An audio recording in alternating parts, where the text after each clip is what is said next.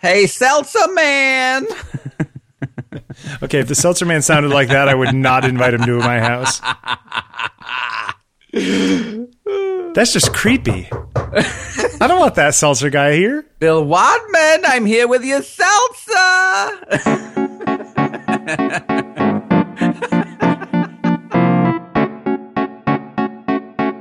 Let's round this uh, this year out right with a little Q and A. Okay. Uh, so this is uh, this is Tuesday. It's uh, it's Christmas Eve for many of you. Well, I mean, it's Christmas Eve. I guess you know for pr- pretty much. Technically, it's Christmas Eve for everyone. Whether or not you celebrate it is the question.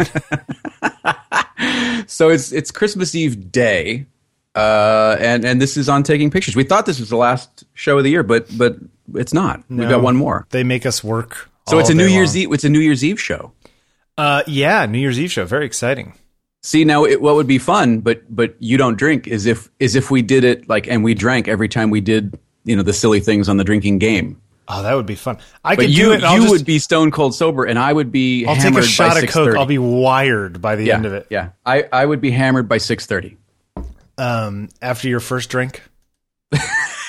no. Ah, Uh, so uh, we're here each and every week. This is on taking pictures. We're here every week uh, talking about photography, why we take pictures. Probably probably the why more than the how. Right. although we're gonna Um, do we're gonna talk a little how today.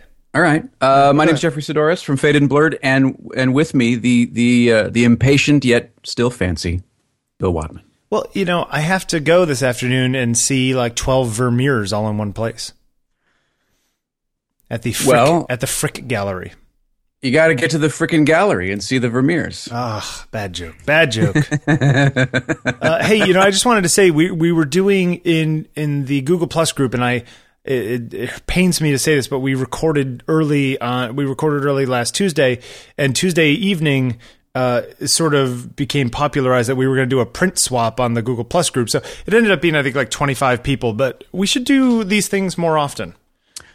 Yes, it, it was going. What it was it through Elfster. Yeah, maybe we do one once every couple months or something like that. Yeah, let, I- let people I, print out um, and share stuff with each other. I, I did not participate because I knew I wasn't going to be around. Um, But I would like to do that. Yeah, definitely. Yeah. So uh, I I put my thing in and uh, put my name in the hat, and I've actually already sent out my print to the lucky person who gets my print. Um, Yeah, they're lucky. yeah. Uh, we'll Yeah, see. that- that's their luck. yeah, they're just like, oh, great. Yeah, bad luck. but uh, I just wanted to mention that and say that it was a really good idea, and I think it was Jeff who was putting it together. Uh, let's see. Yeah, it was Jeff Green who was putting it together. I think so. Just want to say thank you to him for that. Uh, all right, so we have. I asked for questions for today, so we have a huge pile of questions that we're going to go through uh, and get as, our opinions as many on. as possible. No, we're doing all of them. I don't. I Really? don't care. Right. Yeah. Um, Hey, did you see? Did you see? a uh, uh, uh, friend of the show and and I don't know, challenger to the fancy throne, uh, Alan Baleward uh, had a conversation with David Dushman. Took some portraits of him. yeah, must be nice. It's good to be Alan Bellward. Yeah, hanging out with David Dushman in his studio. Someday we'll. Someday we'll be as fancy. Yeah. Uh, so we have some news before we do the questions. Do you want to do the news first, or do you want to do the news after the questions? Well, you just said that we had to do it before. I guess we so- don't have to. Okay, we can do either war. What do you think? Um, I don't know. All right, know. we'll do it before. Hey, somebody sent in a thing today, and I'm going to move these around in order. Did you see this yoga thing? oh, the copyright. yeah, uh, no, a the patent. Yeah. Okay. Well, okay. Here's the thing. There, there's a patent for swinging, right? Like the process of like sticking your legs out and going up, and then pull, somebody has a patent on that. Is So that this true? Is how, yes, it is. So this is how ridiculous. For a second In- there, I in- thought in you meant that there was a patent. So, like when couples go to a party and they put their keys That in whole a bowl, thing where you put your keys in the bowl. There's a guy that got a patent on that. Oh, like on a swing. Okay. So this this kind of shows you how how Right. ridiculous the USPTO. what Well, you're saying it's indefensible. Uh, yeah. This this this patent is is yes, it's on paper, but they it would never hold up in court, so it's meaningless. Probably. But it's still fascinating that someone would even try. Okay. So what is it? Hit- So hit me with the okay, this. so the guy, so this company apparently Yo Yogalo Yoglo, something like that. Yoga Yoga Glow, uh, patented the uh, uh, shooting video from the point of view of a person, say two, like in the second row of a yoga studio. So you're looking between two people in front of you at the instructor who's facing you out in front of them. Right. They patented that point of view and say that anybody else who uses it in a video apparently owes them licensing fees So- or can't do it or whatever. so what's more ridiculous? Trying to patent it or the person who granted the patent? Wh- Here's the thing about the granting the patent. I think the average person who is sitting at a desk at the patent office probably doesn't have the right to, you know, they're going to err on the side of, you know what, I'm just going to give this patent rather than try to be the arbiter of what is and isn't patentable because they figure the courts can do that and I'm just have a 9 to 5 job and I'm making my 65,000 a year or whatever it is, right?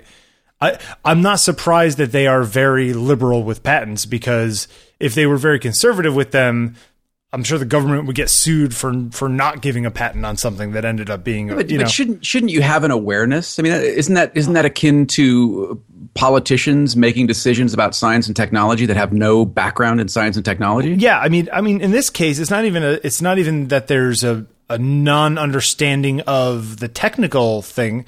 More just that it's just this. Really, is that even patentable? It's so obvious that it's, you know, the person who sent me the email said, you know, you should go. Uh, Fernando said, you know, you need to go patent your Bill Wadman portrait method, you know. And if I had a specific thing, if I was Martin Schoeller and had the thing with the lights and the, you know, the the strip lights and the whole thing, Right, right. could he go patent that? That's crazy talk. Or, or like the the Brenizer kid, couldn't he do that yeah, that I mean, like with the really, multiple? you right? know- that just seems that seems crazy to me that a technique can be patented. You know, that's like saying that the, the you know the the way that Van Gogh put a lot of paint on his things and swirled it around is patentable, and no one can do that but Van Gogh. That's just crazy. Um, well, I'm sure this thing will get thrown out in court eventually. It's just it's just it is interesting. patent and, and copyright have gotten a little out of hand. Yeah. you know, I mean, Yeah. that's that's The one thing I could say about this is that at least the company is actually making videos using that technique and didn't just patent it like a patent troll and is sitting on it. right. You know what I mean? but but still, I mean, it's th- this country was built on the idea of of seeing something and going, you know what, I can make that a little better. I know, and you were there. Uh, yeah, those days. Anyway, I just thought that was an interesting article. yeah, I guess we'll see how that how that how that plays out. Um, yeah, I don't know. It's very odd. What do, what do you think about this? Uh, what is this Slate article about selfies? the Slate article about. Note to selfie. Oh, right, right, right, right, right. Oh, this Okay. is is this that memory argument? Yeah, the the the idea is that that we we we don't experience moments, and and the because everybody's looking at their phone, and uh, you know, you go to a concert, let's say, and you you've got so many people looking at their phones instead of looking at the act on stage because everybody's trying to catch a video or or Yeah. whatever, and they end up going on YouTube and the sound is horrible and blah blah blah Yeah. um, and and this this idea is that that we're missing out on experience because we're trying to capture the experience. I think that that is entirely true. I've thought this for a while, actually. Like, I always thought if I ever got married, I probably wouldn't have somebody taking pictures at the ceremony. You know, Why is that? just because it's like it's, it's, I'd rather remember that moment as I remembered it, not as a piece of celluloid or a sensor remembered it. You know, like it mm-hmm. it somehow makes it more meaningful that it was a moment that only exists in my head. Some I don't know. There's there was something that I could never quite wrap my head around. But does that make any sense? Sure. And now they're proving that that that people's memory actually is affected when they take pictures. That because they're not experientially experiencing that was good, Bill. Um, the situation that they're were in. They, were they not experientially experiencing it? well, when so apparently though, but that that people actually don't remember situations as well when they take pictures while doing it because I don't know. Is do you think it's because they spent time taking the picture and not pulling in the sensory data, or Do- that their mind like says the case? or is it that their mind says, "Oh, you've got a picture of that, so you don't need to remember it"? Like there's some sort of yeah, or both. Maybe it's some combination of both. Yeah. Yeah, which is you know like I, when I go on when I go on on on vacation stuff, I don't take that many pictures. Like in Italy, I took like 400 pictures over the course of a week, which mm-hmm. you know to your average photographer is nothing.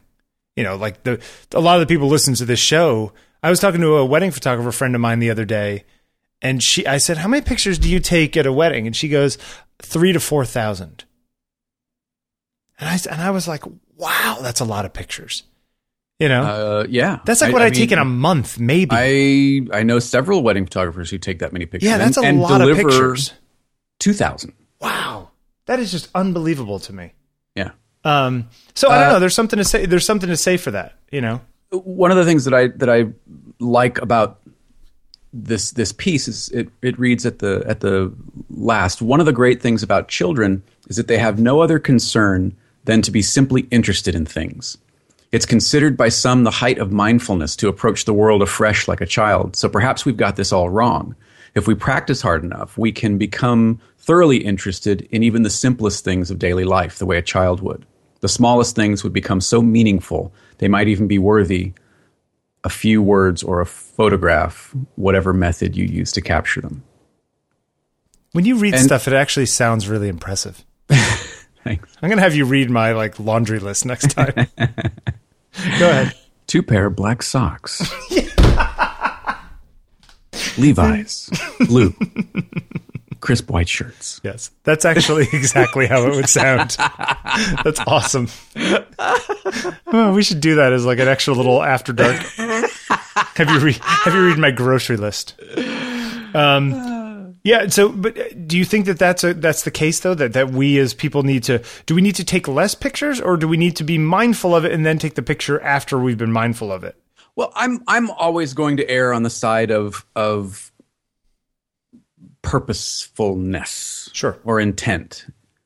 You know, even something as as as silly as as the Dairy Queen sign that I put up yesterday. I like that you know. picture. thank you. Um, you know, I kind of walked around a little bit, and, and I, I've been to that place so many times because it's it's the halfway point between here and my father's house. So the Dairy Queen is closed, right?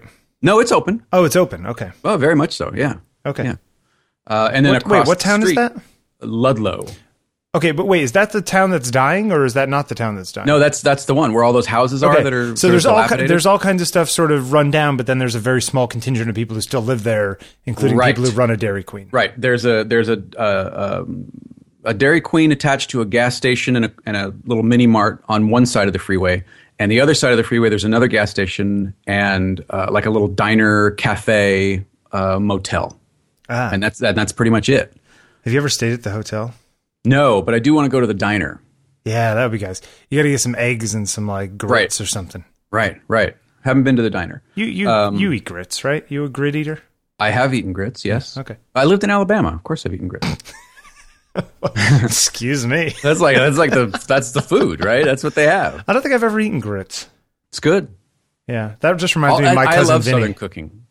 No, I love Southern cooking. Hush puppies. What is a grit? It's uh. I know. I'm, I was doing a okay, my oh, you're of- doing a bit. Okay. nice. Well said. Uh, what else we got here? We got uh, Ted Koppel and ABC tried to steal my life's work. Ugh, Ted Koppel. So the idea of this is that some photographer, uh, reporter guy went and met with Pol Pot before he died Right. and took some pictures and ABC came and bought the pictures off of him, but then gave them out to other people and just figured Oh, and and the transcripts of the interview. and transcripts of the interview. Okay. And then and with with their copyright on them and said basically like, "Oh, well, you know, what are you going to do because they got so much money that they just bury them in lawyers." Is that the Right. argument? Here's Pretty the much. question. And and the guy won a Peabody for it. Do you think know? though that, that that that was ABC's intention or do you think just things snowballed in that direction and then they had to protect themselves? Like they they I don't. I don't know. Uh, neither would surprise me. I mean, Right. I, I don't. I'm not casting sort of aspersions on on onto ABC, but none would surprise me. Uh, this guy Nate Thayer, he's he's very upset in this blog post. We're gonna put it in the show notes, Mm-hmm. uh, which will be at five by five tv slash otp slash what are we on eighty seven slash eighty seven. 80. Oh yeah, I didn't say that at the beginning. This is right. this is 87. Uh, th- so you think See, my my memory's starting to go. Well, it's episode 87. You're 93. um, but, I mean, d- this is this is the nightmare scenario for an independent reporter, right? Sure. That you have the, the biggest catch of your life, and it gets taken away from you, and and there's very little you can do about it because they have so much money and so much power. Well, and, and the post begins. I'm banned by legal agreement to write for to write the following: ABC Television slash Disney Corporation. After seven years in court, where they attempted to bankrupt me and ruin my reputation for objecting to them stealing 15 years of my life work, buckled and paid me. They had the legal right to take back the money they finally paid me, which actually all went to lawyers and taxes if I open my mouth. And- And, f them is the next sentence. So basically, he, could. Here's the thing, though. He could. They could sue him now and take it all back for right. him writing this. Right. He says, Good luck getting blood from a stone while trying to attempt to muzzle a free person in a free society while claiming you are an icon of free press and free speech. So here goes. And then he kind of launches into it. It's pretty good. It's interesting. Um, We are, however, getting one side of the story. right, right. And uh, what Robert Evans famously said there are three sides to every story yours, mine, and the truth. Yeah. Right. So you know, yeah. You know, maybe this guy's who knows. Maybe maybe he was drunk when he was signing the contract and didn't know what he. You know, we don't know. We don't know anything. Um, but it, yeah, somebody sent it in, and you know, like I have. There's pictures of mine that get bought for certain purposes and author photos and that kind of stuff that show up in places that you know are arguably under an umbrella of the agreement that we came up with, but it's all very kind of gray. So it's sort of like, eh, do I make a stink about that or do I not make a stink about that? You know? Right, right. Um, so this happens to even people like me. I'd imagine that for people like him, that's just got to be the worst. You know, you feel like you got it, and then it just gets taken away from you, and then you got to fight for 15 years, Right. seven, and, seven and years you can't court. say anything about it. Ugh. You have to just, it's, it's sort of hush money at that Yeah. point, right? yeah, that's just awful. But So uh, it doesn't further your career. It doesn't uh, establish you or reestablish you or or lend any credibility to you because you can't say a word about it. Yeah, that's just ugh, ah, that's just really frustrating. Uh, all right, well, go read that one. We'll talk about it when we get some more. You know what? Let's find out what ABC's angle is. Yes. And if anybody knows, yeah, send us an email because I, I would love to hear more about this. That's a little more, um, you know, both sides. right, Uh, right. Hey, did you get a new camera? I did get a new camera. What'd you get? Excuse me. I have to prepare.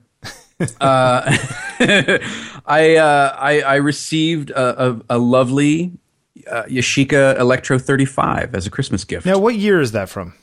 Uh, this particular one, this is this is the GSN, uh, which which has uh, uh, the hot shoe and the PC sync socket. They started making these in 1973. Okay. When did Uh, Yashica stop making cameras like that? I'm not sure. I, you know what? I had a, I, It's a lovely. This camera. I had a girlfriend who went to France and we bought her a Yashica T40. I think that's what it is. You know, the, the little tiny compact 35 millimeter Sure, sure, sure. that had like a Zeiss lens on it that everyone said was amazing for its little compact thing. Um, we bought her one of those and it's funny because those now go for far more than we paid for it, you know, 20 years ago or whatever it was. Um, have you, have you run some film through it yet or no? Nope. I, I, I have film. I have not run any film through it. Uh, it- it- funny story.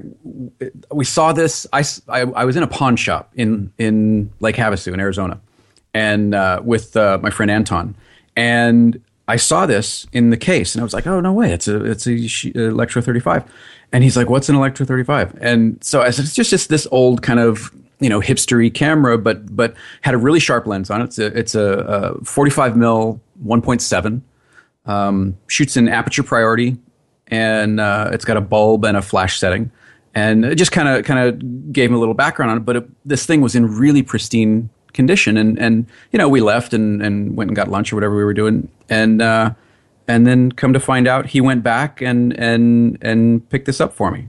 It uh, it kind of reminds me the, the specs you just gave kind of remind me of those little can canonet Right. It's bigger than a Canonet, Okay. um, but it's got like the little the little rangefinder focusing where you've got the diamond Sure. in the in the viewfinder. You got to match that up. Uh, so is it, it handles pretty? It seems so. You said it, it looked clean, but is it actually really clean when you open it up and everything? Very, very. Wow. Film Oh. plane. Do you think it was? Do you think it was cleaned, or do you think it was just never used? I think it was never used. I. It's a Well, that's kind of. Ah. yeah. Oh, that's got some good sounds. Yeah, that's a that's a that's a film advance knob, kids.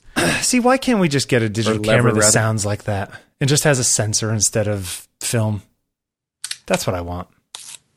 Yeah, I'm excited. So anyway, and and uh, uh, so so uh, you know, a very heartfelt thank you to Anton for uh, for getting this for me. That's pretty cool. I Now you no, you got you went just the opposite. You went you went full digital, I did like state of the art compact. Well, I did a favor for a friend of mine, and uh, and she wanted to uh, thank me for the favor, and said, "What will it, what will it take?" and and uh, and I suggested that she buys me a little camera. So she she got me one of these Sony RX 100s, right. uh, the the Mark II, the new one with the flip out screen.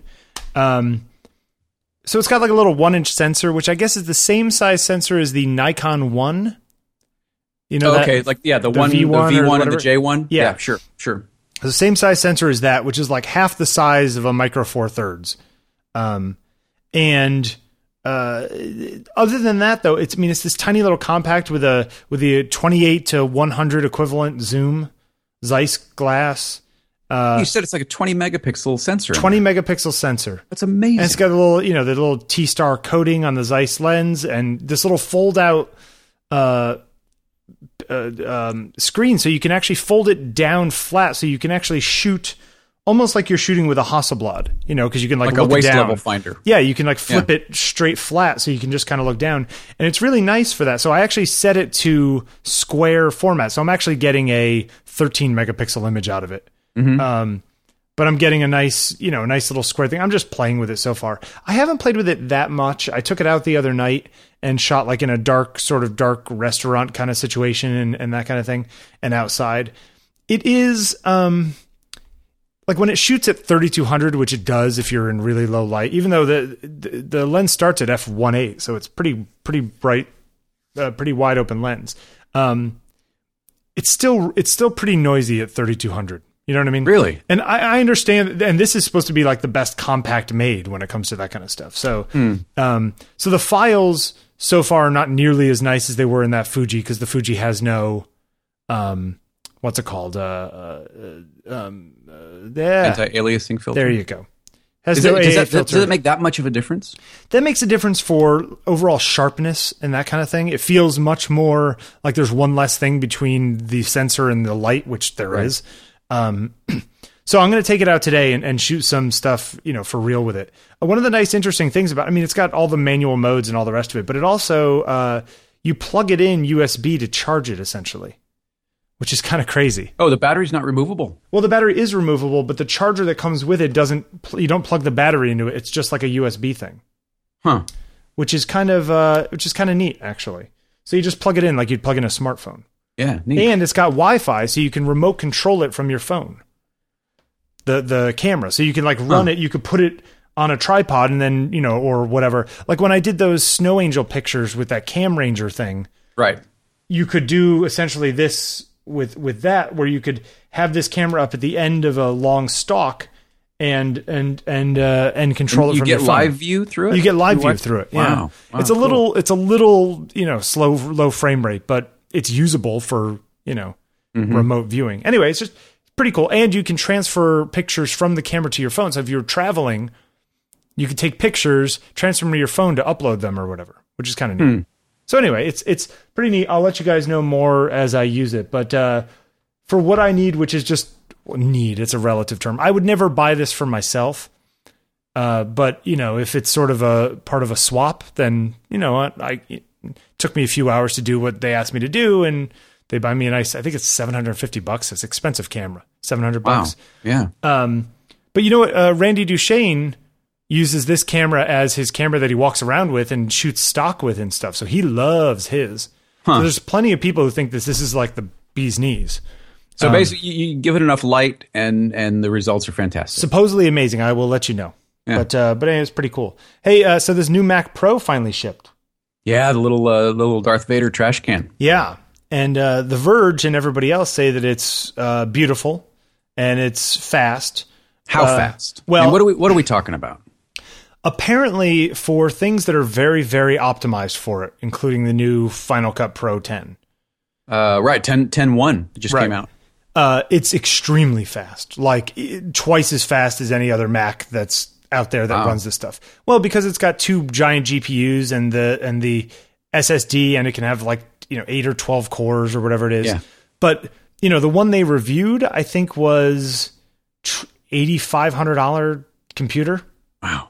You know that's a lot of money. Yeah, it was it was uh wait here it is eight thousand ninety nine dollars for the for the mon- for the thing, and then they gave them one of those thirty two inch sharp monitors that they're selling now. Oh, right, the so 4Ks. yeah, so the review unit included everything, including the screen, was eleven thousand eight hundred and twelve dollars. Wow. That's a lot of money. Look at that thing sitting on top of the previous gen. Yeah. Sitting on top of that tower, that aluminum tower. It's Wow. beautiful. Um, Yeah, when is somebody when's the, the, the first third party clear case gonna come out for it so you can see this thing? yeah, well, that's that's the thing. It looks even cooler than the one guy on the review said, in the Verge review said that there's something like a little bit too. He said it's definitely got a military vibe that's a little unnerving. Nice. I don't know. I you know what it is. It's it's beautiful. If I was independently wealthy, would I buy one? Sure. Um, is it going to be faster than what I currently have for what I use my computer for? Not really. Um, I have a very fast machine right now with a lot of RAM. Uh, for the stuff that I do in Photoshop, the G the big giant GPUs don't really help me. And uh, and If you were still cutting video, yes. yeah, right. And but even you know mine right now cuts video pretty good. You know, like they even said it gets you you know X percent over a top of the line uh, iMac, current iMac. You know, like a, a specked out BTO iMac, which is essentially what my specs are on my computer. So it's it's fine. You know, uh, it's very expensive. It's very cool. Do you know somebody who actually bought one, Uh, I know three people who purchased them. but they haven't gotten them yet? Haven't gotten them yet. Yeah, but ordered them. Are these people who have uh, had or been waiting for a long time to get one? Uh, yes, they're all very serious Mac people. Are they serious video people? Uh, two are, one isn't. Okay. One one just loves Mac stuff, and and it's you know If if you were a if you were a video person who was making you know hundred fifty thousand dollars, two hundred thousand dollars a year doing video stuff, owning a company or something, then it's a no brainer. You spend ten grand, you get this computer that's really fast if you use Final Cut. Apparently, Well, for what do you? Okay, what's what's the ten grand? I think for Premiere, it's not. Uh, supposedly right now, Premiere doesn't benefit from most of the gear that's in there. Uh, wh- what's the ten grand? Well, you want you. I mean, okay, so that's it's they're going sixty four gigs of RAM, and they've got uh, one terabyte drive, one terabyte SSD, yeah, and they upgraded to the dual D seven hundred GPUs. right. Well, now remember, D three hundred. right? But the, there's 300, 500, and 700 you could get in there. So there's like a low, medium, and high Okay, but GPU. but even the entry level machine is is going to scream. Uh, yeah, but I don't think the entry level machine is going to scream. I think my machine would easily keep up with the entry level twenty five three thousand dollar one. Okay, actually, here we go. Uh, the um, let's see, Mac Pro. Wow, the single course Geekbench. Okay, Where are you looking on the on the? um, uh, under the new standard, the single core, the 64-bit single core test, the the 2013 iMac specs at 3759, and the Mac Pro, the new Mac Pro is 3640. So it's actually less. right. But on the multi-core, the 2013 iMac specs at 12,000 and the Mac Pro specs at 26,000. Right. Well, that's because it's got eight cores. Right. So, like my machine Geekbench is at about fourteen five for four cores. hmm So, so, but the thing is, is that ninety five percent of Photoshop and Lightroom is a couple cores. Photoshop doesn't scale very well, and Lightroom doesn't actually scale all that well either. So, for for straight photo stuff, unless you're doing a lot of crazy Gaussian blurs and that kind of stuff, you're really not going to notice a huge difference. If you have a fast machine that's got a fast SSD, which is the other thing I wanted to say is that you know there are upgrades you can make on your computer as a photographer that don't require a new computer. Like if you have a computer from the last few years and you don't have an SSD, get an SSD. You know, if you've only got eight gigs of RAM or four gigs of RAM, buy some more RAM. You know, Yeah. Uh, buy new. Yeah, 16 gigs of RAM and an SSD will make your machine feel lovely. Yeah, exactly. So, you know, there's, it's sort of, you, you kind of have to, you know, if you have the money, great, but don't feel like you need to update. There was, I was listening to a podcast and they were talking to one of the guys from OWC, and granted, he's coming from a position of sales, but he's like, look, if you've got a 2009 Mac Pro, you know, put an SSD in there. And he was like, you know, get one of our Accelsior or whatever, you know, but, you know, put an SSD and put some RAM in it for a thousand dollars. And that machine is going to make you more than happy. Right. If you're working with a stock machine from four or five years ago, that's going to blow your mind how fast it goes. Right. So, you know, something to say there. Also, my Dell monitor shipped. Oh, really? It should oh, be good. here. It should be here on Thursday. And I was listening to this uh, podcast with the MacWorld magazine or well online whatever MacWorld.com people, and they were saying that the uh, the new Mac Pro worked with the new 4K monitor they were playing with, and the new Mac uh, the MacBook Retinas did, but that older machines didn't except for one that they stuck some Sapphire video card in. So they probably stuck some Sapphire video card in an old Mac Pro. You know what I Hmm. mean? Like basically Hackintoshy kind of Right, video right. card. And they said that it worked. And they, it was just like a passing thing the guy said in 10 seconds. But I was kind of like, oh, that means that I might actually be able to just have this work, which would be amazing.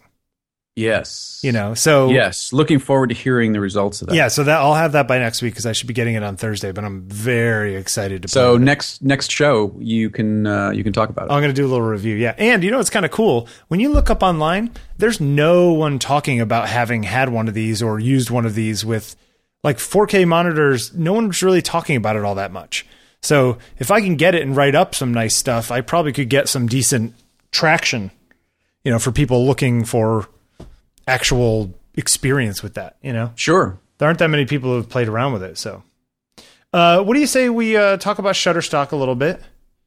And then Shutterstock. then then we'll get into uh, then we'll get into our stuff Shutterstock and their their massive library of of cam- pictures of old cameras. Of pictures of old cameras. Yeah, uh, uh, they've got you know over seventeen hundred stock photos, illustrations, and vectors No, Jeffery, to choose from. tw- tw- twenty eight million according to the paperwork. I think it's thirty million now. It is according to the thirty.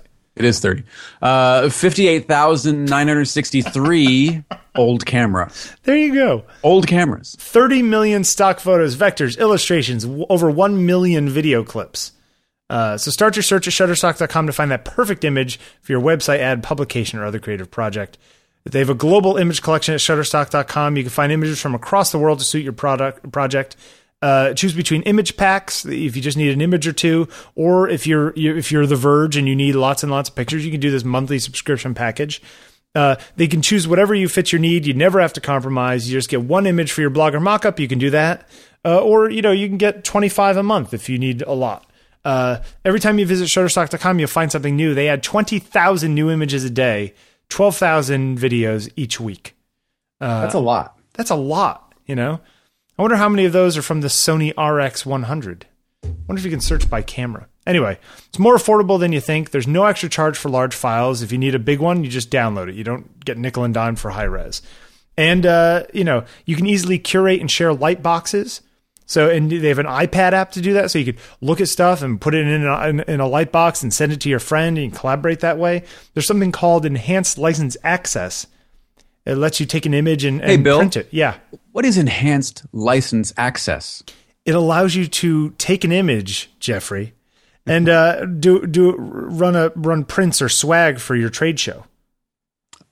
Right. So if we wanted to do, I don't know, an "On Taking pictures T-shirt, And required an image, we could actually buy one from Shutterstock with Look at this enhanced license There's access. there's some really great, uh, uh, uh, uh, uh, like vector. Look at this. Look at that. Let me, look at let, me, this. let me see. Let me see this one. Let's Look at that. Actually, those are pretty cool. The retro cameras. right? Those are really nice, actually. All right, maybe we need to talk to these people. Yeah. I wonder how much it'll cost us. We're gonna have to find out. Enhanced license access and all. Um, let's see, where was I? Uh, if they have a huge library of vectors, icons, infographic templates, and video clips. You know, honestly, we're all photographers. We could take a lot of pictures. I think the the vectors and icons and infographic stuff and, and video clips are just as useful to people like us as as photos. Absolutely. And and they are the bigger pain in the butt to make. Yep, absolutely. Especially if you draw like I do. Right. which is not at all. Uh, if you need help at Shutterstock.com, you, you you can get an account rep. They get one. They give you one that's dedicated to you. Will answer all your questions. They have 24 hour support during the week. Again, these people don't sleep for you. That's how much they love on taking pictures listeners. So go sign up for a free browse account at Shutterstock.com. You don't need a credit card. And uh, when you find the images you like, decide to purchase. Use the offer code 12 uh, pictures 1213 and uh, that'll get you 25% off any package you put together over at shutterstock.com. We thank them very much for their support of uh, on taking pictures in 5x5. Does that make you happy? Yeah, I'm looking through uh, all these uh, vectors. I like these a lot, and they're man, they're hard to do. You know, they're just they're time consuming. you know like Working I, in Illustrator. I have worked with. Illustrator and what was the uh, freehand? freehand. Oh, freehand. Freehand was nicer, I think. I agree. But uh, um, you know, I work in there and I go, I don't know how people. D- you look at really complex things and you're like, how the heck did these people make this? Yeah, people that really the people who are masters of vector drawing are are in another on another plane. They're the same crazy people who are really good at 3D modeling. yeah. I uh, I was at a, a, a fundraiser and talked to one of the guys that works with with Shepard Fairey. Yeah. and he ends up using Illustrator. He he cuts all of his all of his masks by by hand, Okay. but but then scans them, brings them into Illustrator, and everything is is sort of built by hand and layered. And and this guy that I was talking to said you have you have no idea how complex his files are. They're they're they're easily the most complicated I've ever seen.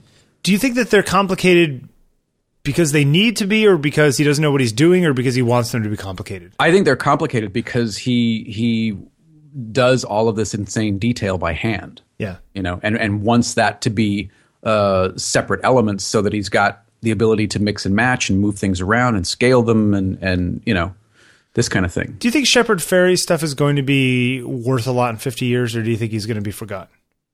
I think it will be uh, some of it, some of his stuff. Um, I really, really like the stuff from say 2004, 2005 to 2009, 2010. That that was my favorite period of of his, his stuff. Okay. But I like, I mean, I like his his The the, the Hope poster era. Uh, yeah, before you know, Okay. like like the stuff that I've got. Uh, I've got I don't know several pieces from like 2007, 2008, and 2009, and I, I really like what he was doing stylistically, what he was doing thematically. Um, yeah, Just just sitting on that nest egg, aren't you? that paper nest egg. I don't think you're supposed to sit on them, Jeffery. I think that'll ruin them. Uh, so we got. I asked for questions, and we got like 15 questions from people. okay, I have not looked at any of these. You, Okay. you, you specifically told me not to. Not that they're that crazy. I just think it'll be more interesting if we're kind of going at it cold. Does that make sense? Okay, Uh, okay, so let's uh, let's start here. Let's see. Um, I know um, I forgot. I didn't pull names in from people, so bear with me about the names. I didn't put them in here. So uh, I know you just dove in. Scares me too much. He's talking to me. So Yeah. what would JS recommend as the best systematic way to learn Photoshop?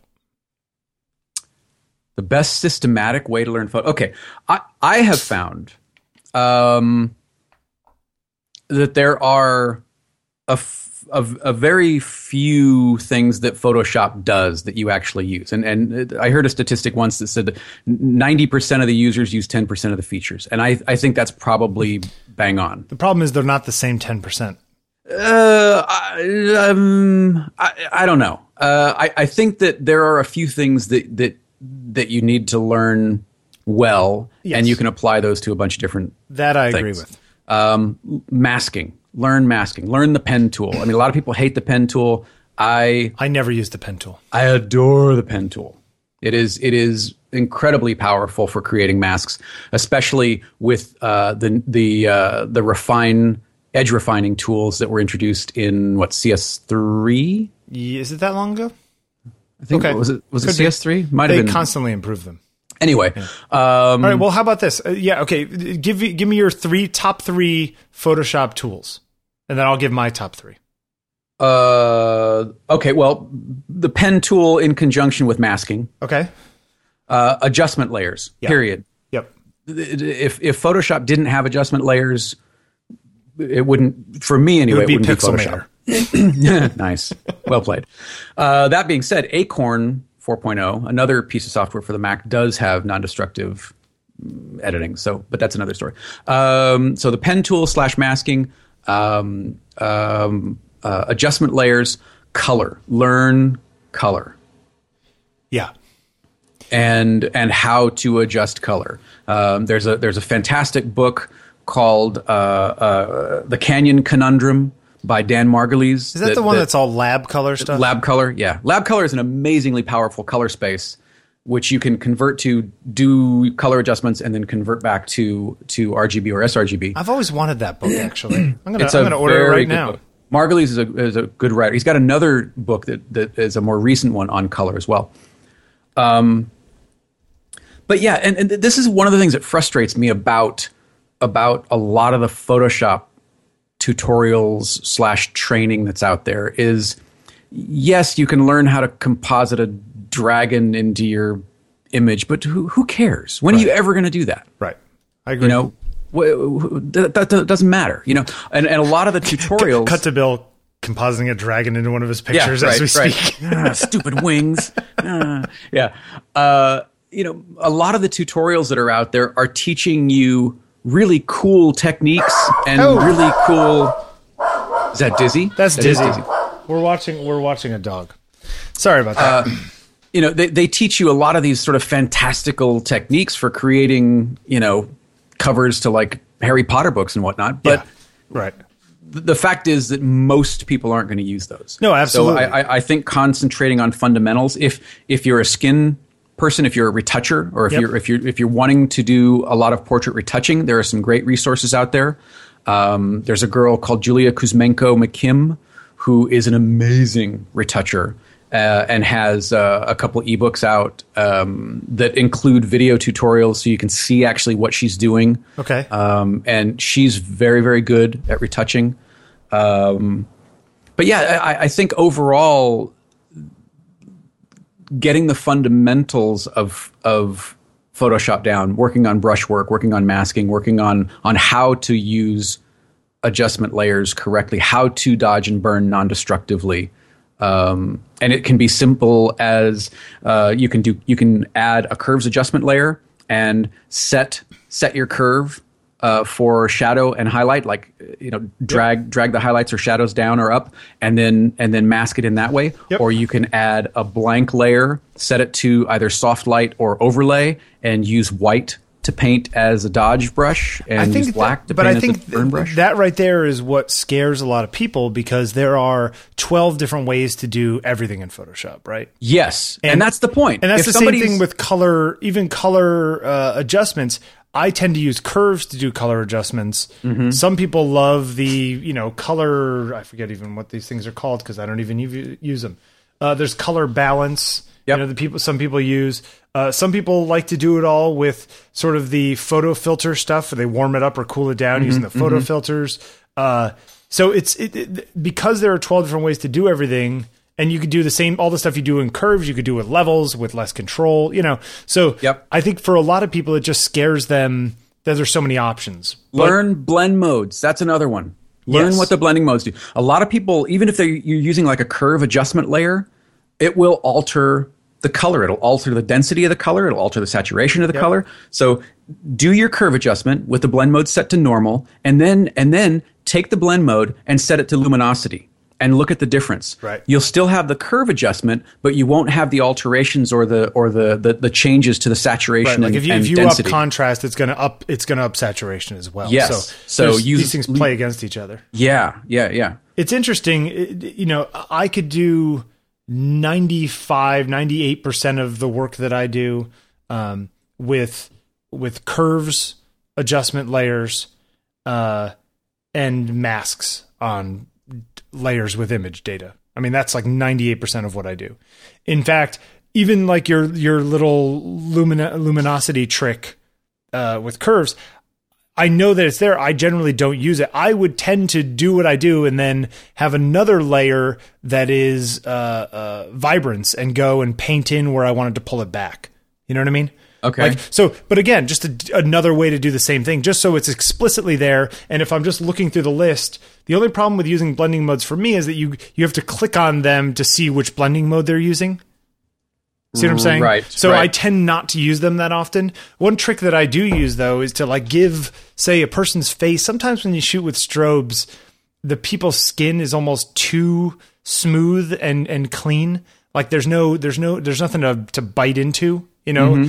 Um, if you you can use a, a channel mixer adjustment layer, uh, and set it to monochrome pull down the reds and pull up the reds and blues to get the the levels halfway decent then change that layer to luminosity and paint it in over the skin and it'll like give some grit to the skin you know for like men and that kind of stuff Just So don't overdo it. there, well, then you can play with opacity to like pull it down. Now, to somebody who might be listening to what we're saying, they're like, I have no idea what you people said for the last four minutes.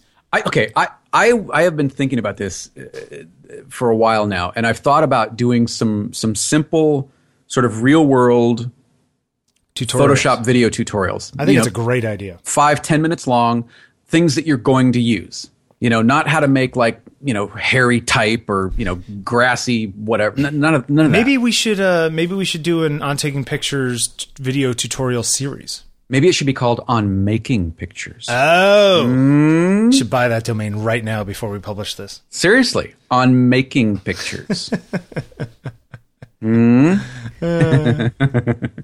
Uh, yes, I. All of that is uh, is amazingly good advice. Is that fair? uh, yes. Okay. By the way, on making pictures is available. Should I buy it? Uh, it's it's you know it, it's arguably that's what you're doing, right? I mean, if you if you Yeah. listen to David Duchemin's new manifesto, which is brilliant, if you haven't, head over to Craft and Vision after this show. After you listen and share this show with your friends, nice. go over to craftandvision.com and and watch David's manifesto on on why he he makes pictures and why he he go, he's very clear on I don't I don't take I don't capture I don't snap I make them I make choices and I make photographs Okay. and I think it's it's absolutely wonderful so yeah Uh, how about the? So there's some good stuff there, but you know we could go on with that forever. So let's move on to the next one. Mm-hmm. Okay, let's see. Uh, a little discussion on self editing would be nice. Constantly having trouble deciding what to keep on the website or get rid of. What do you think? uh, I think that's valid yeah yeah I think that's a good idea Is do you do you think that people think too much when self editing? not generally no, I, you're like except for me and you and every other person we know. yeah Uh, but I mean, do you think that it's it's just a matter of reducing the time you have, or it's like make a decision? You have three seconds. Yes or no? I I think I think photo portfolios should be more like fashion. In Okay. in that um I know a lot of photographers who who they put up work and they just keep adding to it and keep adding to it and adding to it and the and the list of stuff that they're showing just keeps growing and growing and growing and growing and growing. And show me a collection. Here's a here's a here's a snapshot, no pun, of who I am as a photographer and the type of work that I'm doing yeah, circa first quarter January 2000, you know, first quarter 2014. right. And then second quarter, you know, every season, spring, summer, winter, spring, summer, fall, change up your portfolio. It looks fresh to people who don't come all the time Right. and your it shows growth. It shows that you are moving somewhere. It may not be forward, but it shows movement. Okay. You're saying that you should not have a historical portfolio. Sure, you have- can have an archive, Okay. but but but don't make me sit through you know 96 images on the front page of your site. Oh, I don't yeah, yeah. I don't want to do that. Sure. Yeah. Curate it, cull it down. Yeah. I mean, I- don't think, I think people generally have way too much on their portfolios anyway. It's, Yes. It's always a fascinating thing to me, though, that, you know, there's always a couple images that you really like that you've worked on that are maybe at the top of the list on your portfolio that eventually, through two, three years later, they don't make the cut anymore. You know, the, Right. the, the ones that were your favorites are now not even good enough to be in your top 25 or 30 Yes, is, is always like uh, it's always a nice reminder of how far you have come. absolutely. And I'm not saying don't show them. I'm saying don't show them up front.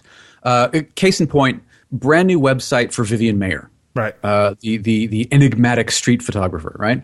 Um, there are what nine galleries of images, but there are only nine images on the homepage, right. and I, I think that's fantastic. You you you're going to explore them, but you're going to explore. Uh, those galleries in the order of interestingness of that cover photo, and I, I like the way that's presented. Okay. what I would go, I would, I would go one step further and maybe uh, let those nine photos be loaded randomly. So show me a random cover image from each gallery, so Yeah. that each time I go to this site, if I if I go back again and I didn't get a chance to look, I'm going to see something I didn't see the last time I was there, right on the homepage. Right. The question is, I guess the the devil's advocate angle on that is, if I have one chance to get a new person to accept my work for whatever reason, shouldn't I put what I feel is my best foot forward? Because they may not come back. How many people are actually repeat visitors to a portfolio, and how many come and see I like it, I don't like it, and leave. So shouldn't I have my absolute best 15 pictures up there? Yeah, but but So they can see them first time. uh, sure, sure, you should technically, but what you think are your best images might not be. Right. You Well, know, I don't know what you I think that's your part best- of his question. Right. Yeah, I don't think what you think is your best portrait is what I think is your best portrait. Right. Okay. I think your best recent portrait is Seth Godin, hands down. I think it is too. So, well, all right, there you go. You have good taste. You know, I recently entered that into a, a competition, and I don't generally do that kind of thing, but um, I got an email and it was from somebody I respect, and I was like, you know what, I'll put it in there, and I put it in, but they, the people wanted a 450 pixel on the long end file that fit within 85k, and I'm like, so they, they just want a thumbnail. they want just- a thumbnail, and I'm like, just- how do you even make a decision on a photograph in 450 pixels? You know what? I'll tell you how. You, you go to go to this Vivian Maier site and look at the contact sheet gallery. Okay. I mean, these these are. I'll tell you what they are. So each frame is going to be about uh, 170, 180 pixels on a side. Right. But you can tell what they are. You can tell how good they are, how bad they are, whatever. Yeah, but this is all work from the same photographer. You stuck a bunch of some pictures. I think some pictures are very difficult to see small. Like Agreed. don't don't read well if you just look at them little. They're nothing. But look at them at an eight by ten or a sixteen by twenty. You go, oh, I get it in a way that you wouldn't otherwise. You know, it's just interesting. Um, I'm, I was surprised by that, but it, you know, it's anyway. Uh, so I think self editing. I think you have to be able to put stuff away into an archive that's not online or not in your portfolio. You need to be able to say, you know what, this doesn't make the cut anymore. You know, Sure. And it's not, it's not like you're deleting it or throwing it in the fire. You know, No. you could No, change no, your no. mind next month and go, you know what, that picture of so and so really was good. I should put that back up. Mm-hmm. Um, I think that less is more as a general rule. I had a number of sections on my site that I took off there, even though I really liked the work that was in them, because I just thought it was over over overwhelming, you know, overload. Yeah. You know? um, so you know, less is more. Make a decision and move on. Don't spend time obsessing about it because obsessing doesn't doesn't fix anything. You know. Uh, best place to get a book printed. You use Blurb. Is that recommended? Um, I've used Blurb. I've used Adorama. We have not yet done a test of Lightning Source. I, I have refi- I've finished relaying out uh, uh, chill, and we'll order in the new year, so we'll have some answers for that shortly. But uh, you know, I, I think blurb is is interesting, but they're way too expensive for what you get. Um. End of end of story. Oh, really? That's that's just I can't, I can't even chime in on that one. No, no, no. Yeah, no, I'm kidding. My- they're, I mean, they're nice. You just you just had uh, your, your portfolio printed. Yeah, I did, and it was it's it's thirteen by eleven landscape, so it's a pretty big book, and it's only thirty six pages, and it costs like eighty dollars. Right. It's 99 retail, right? Okay. Uh, well, I, I, I yeah, I put on like Okay. a ten dollar markup. I got a I um, got a 13 by 19 McCurry book for $45. Yeah, but they they made forty five thousand of those. It doesn't matter how many they made. It matters how much it is to the end user. Well, the no, end user I- doesn't care how many they made. No, I understand that, but you're never going to do a short run and have a book that's 350 pages for 45 bucks. Mm-hmm. You know, there is a there is a certain amount of economics in there. I don't. I mean, I'm not actually trying to sell that book. I put it up because somebody I know asked. They saw it and they want. I want to buy one of these, and I said, all right, well, here's a Right, link. You know, right. um, the, the- if you're if you're doing short runs of like your own work for portfolios and that kind of thing, I think that's a very different thing than trying to sell a book. You know, Right. um, I, I mean, to the eight by ten version of the 365 portraits book is hundred bucks, but it's you know 280 pages. Right. Right. Um, right. Right. But that uses the like the old paper that Blurb used to use, and the new paper is beautiful. Like these prints are as nice as prints that come out of my Epson. They're really nice. Um, so there's something to be said. I mean, we don't know what this lightning source of the quality. If it ends up coming and looking like four color stuff that's in a magazine, well, that's different than what I just got from Blurb. You know, so uh, it's expensive. I, you know, there are others. I, some people use the Apple ones. Have you ever ordered books from the Apple stuff? Yes. Who do they end up using? Who do they ship through? Or do they have their own people? Uh, it it all comes branded by Apple as you would expect. Okay.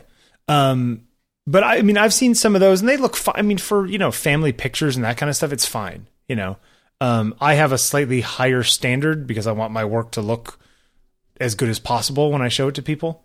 Um, and I'm very particular about how things look anyway, and I know what my files look like, et cetera, et cetera. So, you know, Blurb is fine for me. It is it is expensive for what you're getting, but I think you know I didn't put that many pages in. If I did a 55 page book or a 70 page book, I think it would have been like 110 dollars. You know what I mean? It's not Right. like it would be 200 dollars. right. Yeah. It doesn't it doesn't scale that way. Right, right. I mine was probably as expensive per page as you could get. You know, uh, I'll do a fancier, bigger one in the future, and we'll we'll just see how it is. But yeah, they're not bad. Uh, can I can I say I, I will about? say it's very nice being able to do it through Lightroom. I laid Yeah. it out in Lightroom and it uploaded, and I got the book, and it's perfect. So that's pretty nice. whatever you do, don't don't do double page spreads of an image in a in a book. That that was the one thing that I really was disappointed about in this McCurry book in Untold, is Okay. that you've got these beautiful images, and then you know you either have to break the binding Yeah. to see the entire thing, or you just have to reconcile yourself to not seeing the full image the way it was intended to be seen. I will say that uh, Adorama does. You can do sort of double double page things, but the way their binding is, the f- book fl- sits flat. Mm-hmm, So it's it, it actually looks like it looks like a print that you folded and then unfolded and flattened out. Like there's obviously a visual crease Right, because it right. folded, but it doesn't. It's not like it swoops in in the middle and back out again. You know. Right. So there's not there's not like a dip in it. It's pretty flat. Yeah. So there, in general, yes, I agree with you. Yeah, and that's I mean that's such just a it's a personal pet peeve of mine. I I, I would have rather seen the book uh, either use gatefold images, which is going to increase the price, Right. Uh, or or you know even lay the whole thing out uh, landscape format instead of portrait. I, I, you know, the question is, does your average person who's looking through a book care nearly as much as we do? I don't know. I I I, I don't know. Uh, if you and Jeffery Saddoris were cameras, what kind of camera would you be and why? Ooh, you go first. Oh, I don't know. That's a really tough one. But okay, let's let's go both sides. Let's go digital and analog. Okay. Uh, if I was a film camera, I'd be a Hasselblad 500. I think I think I can safely say that. See, I could I could go with that. Uh, No, you you need to be like something with glass plates or something. yeah, like what, what's the uh, Like an eight by ten uh, uh, uh, Deardorff. like a Deardorff? Yeah, yeah, yeah. Ooh, see, that would be good. tough, tough to get on with, but but but the results are, are Yeah. really well. you know, just as a quick aside, I went to see the Radio City show last Friday, and they the the, the Rockettes, you know, the Sure, Christmas yeah, spectacular, sure. and they had they gave their 3D glasses because part of the show is like this 3D video thing, and on the side of it it says warning. Glasses intended for use solely to view 3D film during Radio City Christmas Spectacular. Do not use for any other purpose. Right? Were they the red and blue or the No, stereoscopic? they're they're they're polarized ones. Yeah, and I'm like, what, what what other possible use could you? You're not allowed to use these for any other 3D viewing. Oh, well, if you've got a 3D TV, wouldn't they work? yeah, they probably would. Yeah. They- But like, why would you even? What happened that they had to put that warning on there? Uh, who knows? Um. All right. So what what would you? You got a different answer, or you is that where you are? Um, no, I, I like I like the. Uh, I, you know what? I, I maybe I, I maybe would say a Rollei, like the the twin lens Rollei. Like Okay, the one I can see that. used. Yeah, I could see that. Yeah. Uh, digital. I, I I I think I'd have to go with an X Pro. It it fits me. Yeah. You know, Uh, it's it's it's you've got to kind of work to use it, but it's it's really superb results. I, it's it's a little quirky. It's um, yeah, I like it. I, I think I'd probably be an You expert. know, it's kind of So- interesting. I I almost was about to say the camera that I use, and I, I guess that I, that begs the question of do you, do do you tend to choose the camera that is most like you in the same way that you know people get dogs that look like them? Maybe I don't know. I mean, ergonomically, this this camera is not nearly as comfortable as my D300. Right. My D300, I had a Nikon D300 before, which I I, I sold, but that that camera felt like it was made for my hands. Right. I mean, it felt so good. Buttons are in perfect placement. I, I wish they would come out with a D400 and just, you know, up the internals but leave the body the same. right. In much the same way that when I got back from Italy and picked up my 5D, I was like, oh my god, it's like sitting in a Porsche. Yeah, Like it just it just it's so fast compared to the other thing. You know? yeah. uh i don't know it's just it's interesting yeah let's see um as wannabe artists where can we get real criticism with value Uh, I th- uh, I think on the group. I really do believe that there's some Yeah. fantastic discussion and criticisms in the Google Plus group. Yep. Uh, you guys are putting up continually putting up fantastic work. You're you're you're respectful with comments and feedback. And we're, uh, if we haven't passed it, we're closing in on 800. uh eight, it's something like that yeah And, have a lot of and, people. You know, uh, I think that's a great place to start. better than flickr is what you're saying I, I think so simply because Flickr is, hey world, you know, here's my stuff. yeah. And for those people who are sucks. Your stuff's amazing. Yeah, yeah, and that's what you, Flickr, yeah, put it, put your stuff on Flickr if you need a hug. That's what you need. yeah. Um, But I think for for those people, we have a lot of people who are sharing for the first time who have been kind of lurking and and and uh, and and now feel comfortable enough to put something up. And you know, I think the response has been overwhelmingly positive from what I've read and from what I've heard and, and the emails that we receive. Um, yeah, I know the, inter- the internet can be a weird place. You know, there's a, there's a definitely a, a, a different tone depending on which site you go to. sure yeah yeah yeah it's uh yeah you There's some good stuff on Luminous Landscape. Luminous know? Landscape uh, I is a great site for I, I read there. They have they have stuff what forum people put stuff up in forums that kind of Uh, thing because they yeah. they put really nice work up. There's Fred Miranda, right? People put stuff. Fred up on- Miranda, their forums there. Fred Miranda is a great place to go if you're looking for gear too. They have a, a really sale. Yeah. great ca- uh, classified section. Yep. Yeah. Yep. Um. Yeah. I, you know what? Our. You know what? I think that the answer to that is put together a camera group in your area and do it in person. Yeah. You know, there's a lot to be said for that. Typing in comments, having an, having a real time interaction, or Mm-hmm, or Google Plus Hangouts with a bunch of people, and somebody puts up a picture. Can you put Hmm. a picture up as a as like your picture? You know what I mean? Can you say replace my video with a picture for a minute? Yeah, you can share your screen. Okay. Oh yeah, yeah. Okay, so you could do that and have your picture up. So should should we do in? Uh, let's let's do this. Let's let's or make organize a. Uh, I don't know if you and I should be involved because that. I would like to be involved. Okay, then you can be involved. Uh, let's let's organize maybe some like the the the OTP. Let's do an extension of the crit wall, and we'll we'll talk through images. What Okay. works, what doesn't work, what do you like, what what what don't you like, and and let's do some hangouts next year.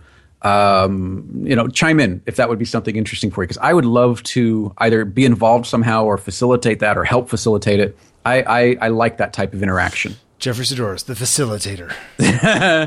Jeffery Saddoris in. facilitator.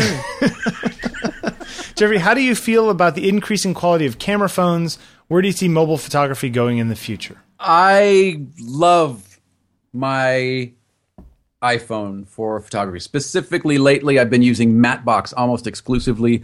I love it. Love it. Okay. Do you? Um, okay.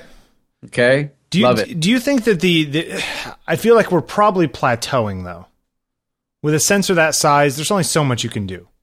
Maybe. Yeah. I mean, because it, because physics, you know? Yeah, there are without, physical limitations. Yeah, without making the sensors larger, yeah, we might be hitting a wall. But I, I think the, the, the 5 and the 5S, Yeah, they're great uh, where they are. they're really fantastic. But, and but don't expect them to get twice as good next year because they, No. they can't. No, not unless there's a a, a, a serious, I think, shift in the in the size of the actual sensor. You know, it's funny. They keep making these phones thinner when if they just made them, I'd rather have a phone that was a few millimeters thicker if I could get a better camera in there. Yes, yes. But people really want that thinness, or at least Apple they thinks want the they- thinness and they want the giant screen. It's weird. It's almost like they've they've cornered themselves into a box because they, now they can't make things thicker. Mm-hmm. Like they keep going thinner, so they always have to keep going thinner, or else it looks like they're going backwards. You know. yeah. When I think that these things are, I like the thickness of the four more than I like the thickness of the five, personally. I I like the four and the 4S as an object. They're prettier more. than the five, Yes, the, the the the industrial design on the four and the 4S are superb. Yeah. yeah. Absolutely superb. And they felt they felt much more like a, a, a, fancy piece of something than the five yeah, and the five yeah. S. They did. feel much more dense. yeah. I like the solid. density. They Yeah. felt like a Leica. They really did. Yeah. Um, so I, you know, I think they're getting better. I don't use my camera phone nearly as much as you or some people do. Um, just because I, I just, you know, I'll see something and I'll take a picture, but I don't walk around with my phone out looking for pictures. I th- I think that Not to say that it's not a completely reasonable thing to do. It's just No, It I, I think there me. are some there's some fantastic work being done with mobile. yep. Um, check out Jack Hollingsworth's site. Uh, he's Photo Jack on Twitter. He's really fantastic. Uh, Koci Hernandez, uh, Richard Koci Hernandez, uh, another fantastic mobile photographer slash storyteller. Um, he's I think he's won two Emmys for his work. Um, and he's got a, a site called Koci Studios. It's K O C I studios.com, where he's doing kind of storytelling and multimedia workshops and and and uh, downloadables and things like that. He's really talented. Um, there, there, there are a number of really, really good people using. Yeah. They're just using another tool. That's all it is. It's another tool. But again, these things are not going to repl- entirely replace uh, bigger things. You know, it's funny. Uh, our friend Claude, um, you know, talks. It was talking about getting one of those pocket cameras that that you know, like Gary Yost got one, the little black The Blackmagic. thing. Yeah, yeah. Um, but sort of, you know, there's always this this concern that this little dinky thing the size of a cell phone can take this gorgeous video, but how do people who are hiring you feel about you carrying a little thing the size of a cell phone instead of a big thing with a matte box and whatever else, you know? I think perception is changing because these cameras are getting so much better and so much smaller. I hope so. Yeah, yeah. But it's weird because that's an example where that little thing actually does have quality almost as good as the bigger things. Mm-hmm. Where with stills, you know, I I think that there because the the the resolution of say just regular HD video is not all that high. It's 1920 pixels. It's nothing, you know, compared to stills. Right. That that you could still have a reasonably small sensor with big photo sites and still get a great picture out of something that small. Where when you're taking stills and you want to get 20 or 30 megapixels, well, then you're in a whole other league. and and you actually start noticing the limitations of that stuff. Um, but it's interesting. It's uh, I think I think that the smaller stuff will get better and better. Uh, um, it's just you know technology is always changing, right? Mm-hmm.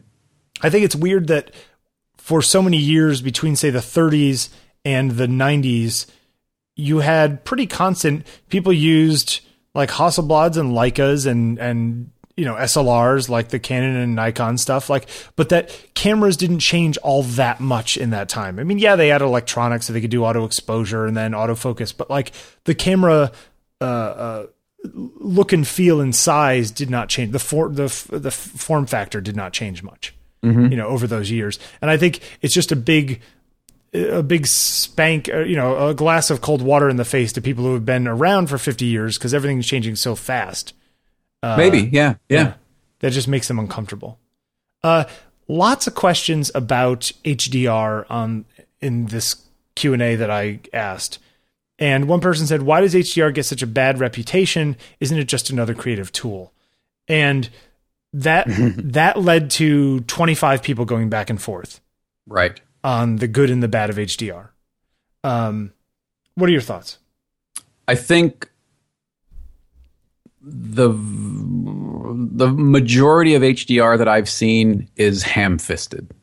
It's it's really heavy-handed. There's not a lot of subtlety to it. And it's I mean you can argue it all you want, but it's just it's not how you see. Right. Actually, you could argue that it is actually closer to what you see. Yeah, but uh, you, you people push it so far that there's there's detail in all of the shadows. There's yep, yep, there's yep. detail in all of the highlights, and I'm sorry, but that's not how you see.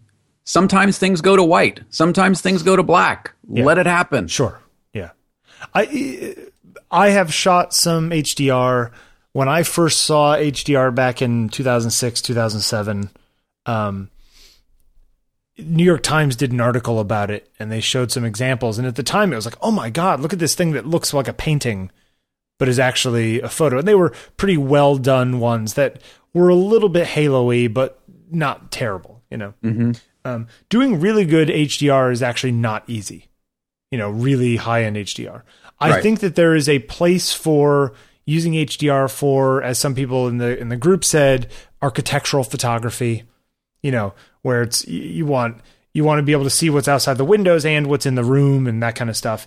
If it's done in a way that it ends up looking like a photo that just didn't have a bunch of stuff blow out because the lighting was correct, then I'm fine with it. Um, and you could argue that you should be fine with it even if somebody's using it for artistic purposes. You may just not like the artistic purposes. Um, I think that there are way too many pictures of sunsets that are taken with HDR that in 10 years everyone's going to be like remember in 2009 when everyone took sunsets with HDR right. They're going to be very very dated looking. Um, and that goes for a lot of people who are very famous doing that kind of stuff. I think people are going to be like wow remember when we thought that looked good? Right. Um, i think you and i both tend towards the kind of stuff that is going to live longer than the time that we make it. You know you and i tend to like more classical looking stuff. Yeah. No, I mean, not to say that there's not uh, good HDR being done. I'm I, there. There is. I've seen HDR where I go, oh wow, okay, that's that's really good. But yeah, you know, when you when you push it so far where you've got halos around things and yeah. you've got you know detail everywhere yeah. and you've got reflections everywhere and it's yeah. just ugh, it's Ansel, just Ansel Adams didn't need HDR. Mm, okay. yeah, it just it's it's it relies too much on the post. And if I guess my one of my questions about it is would that photograph stand on its own without being an HDR photograph? Is, that, is, is it interesting? Test? Is it interesting? Is it is it good? Is the composition good? Or or is are you are you looking at it solely because you're looking at the processing? You're looking at okay. the post well, interestingly enough, somebody in the group said that, and they said, "Well, isn't black and white just another process like HDR, we don't see in black and white. So could you could you also say is that black and white photo would it be good if it was in color? If it isn't, then it wouldn't be good.